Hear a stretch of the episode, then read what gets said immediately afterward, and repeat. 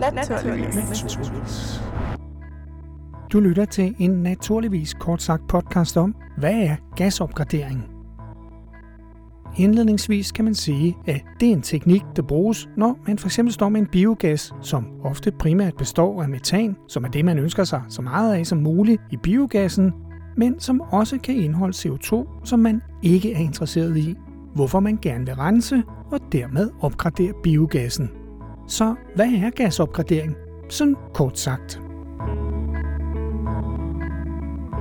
Det vi skal bruge i vores øh, biogas, det er metanen, fordi det er det, der kan brænde. Men øh, når man laver sådan en biogasproduktion fra biologisk affald ved hjælp af bakterier, det er jo det, man gør i biogasanlæg, så bliver der også lavet en masse metan. Men der kommer også for eksempel noget CO2.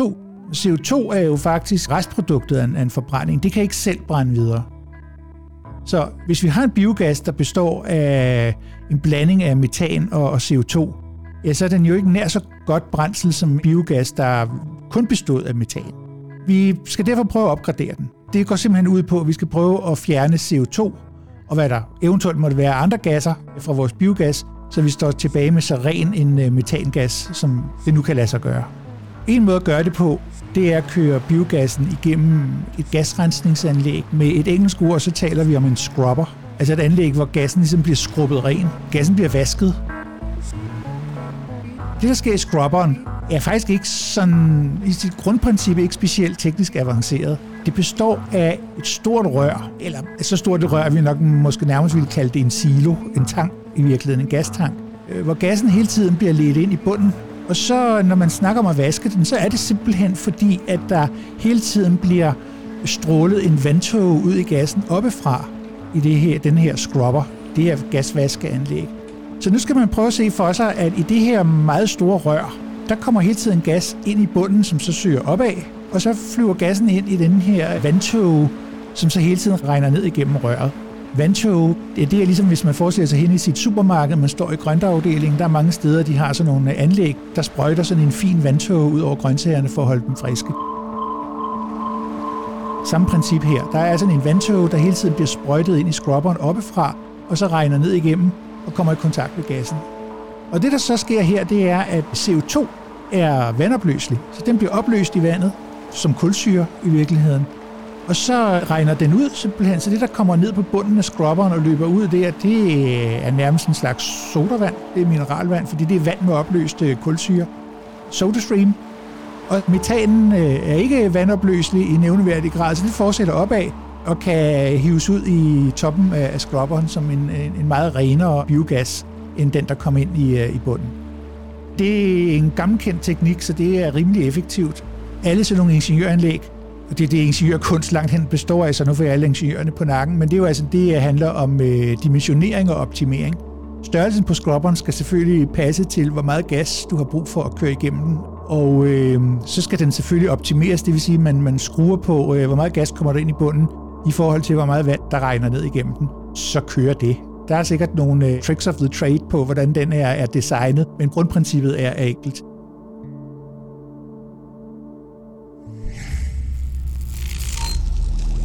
Du har lyttet til en naturligvis kort sagt podcast om, hvad er gasopgradering. Det var Søren Laurentius Nielsen, der speakede. Han er lektor i uh, miljøbiologi på Roskilde Universitet, hvor han blandt andet forsker i mest i uh, mikroalger, deres psykologi og hvad de gør i, i naturen, de seneste år også i høj grad i, hvad man kan bruge mikroalger til.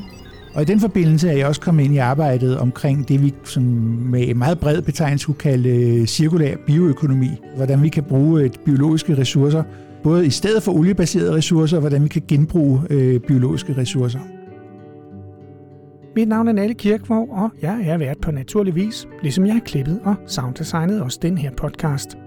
Hvis det her med gasopgradering har gjort dig nysgerrig, ja, så er det bare om at gå på opdagelse i naturligvis mange podcast, hvor du for eksempel i Fra madaffald til biogas og kompost over to podcasts kan høre om, hvordan man netop får biogas ud af det madaffald, som forhåbentlig også du står så fint og affaldssorterer derhjemme. Eller du kan lytte til Affald gennem 10.000 år, hvor du blandt andet kan høre om, hvordan det, der engang var the shit, over tid skifter til at være affald, men apropos affald, altså rigtig mange af de runesten, vi har her, som vi jo egentlig ser som en af hjørnestenene i sådan den danske kulturarv, de bliver jo fundet som affald det er jo byggeklodser inde i kirkerne, eller de ligger i kirkegårdstierne og sådan nogle ting der. Så ser man senere hen, når man begynder at finde interesse for runerne, at der er faktisk noget, der er skrevet på den sten her, hvor det har været en meget, meget vigtig social og ja, egentlig geopolitisk markør, som siger, at her ligger en rig mand eller kvinde begravet, og måske også har markeret nogle grænser i landskabet til ejerskab og sådan nogle ting der.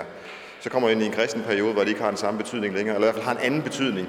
Og så indgår det pludselig i kirkerne som helt almindelige byggemateriale, eller de bliver placeret ude i kirkegårdsstierne som, som en form for affald.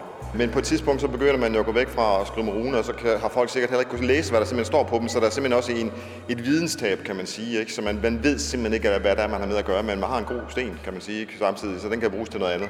Er det så også for at nedgøre noget, eller er det fordi, man træder ind over noget, eller er det simpelthen fordi, at det er, runesten bliver set som et, et fundament, som man bygger videre på? Det, det er nogle gange svært at skille, for der er ikke skrevet ned, hvad det er, folk har, har gjort. Det er jo bare noget, vi, vi, vi genfinder direkte. Ja. Men det er vel meget almindeligt, eller det er det, man kalder ledende spørgsmål, kan jeg godt høre. I, I, er det ikke meget almindeligt? For så igen længe efter, ja, lige netop, at blive til det. Du kan jo også høre om alt fra, hvad er biologi, cellers sociale ansvarlighed i flercellede organismer og programmeret celledød, og om, hvad er naturvidenskab og hvad er formålet med naturvidenskab, men også om, hvad er et molekyle, fermentering, umami, nordlys, sorte huller og matematik. Og det er altså blot nogle af de mange podcasts, som du kan høre om her i Naturligvis, om blandt andet naturvidenskab og teknologi. Eller hvis du gerne vil ud i noget lidt mere sådan festlig viden, ja, så kan du også høre om, hvorfor afspændingsmiddel er dårlig, også for din øl.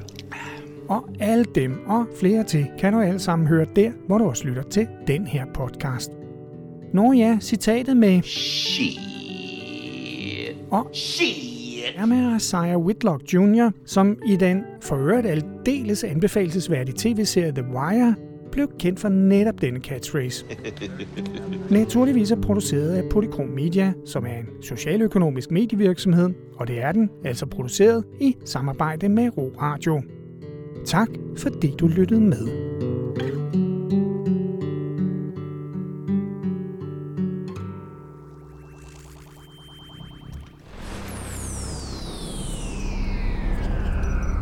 Det er jo noget af det, vi vil undersøge.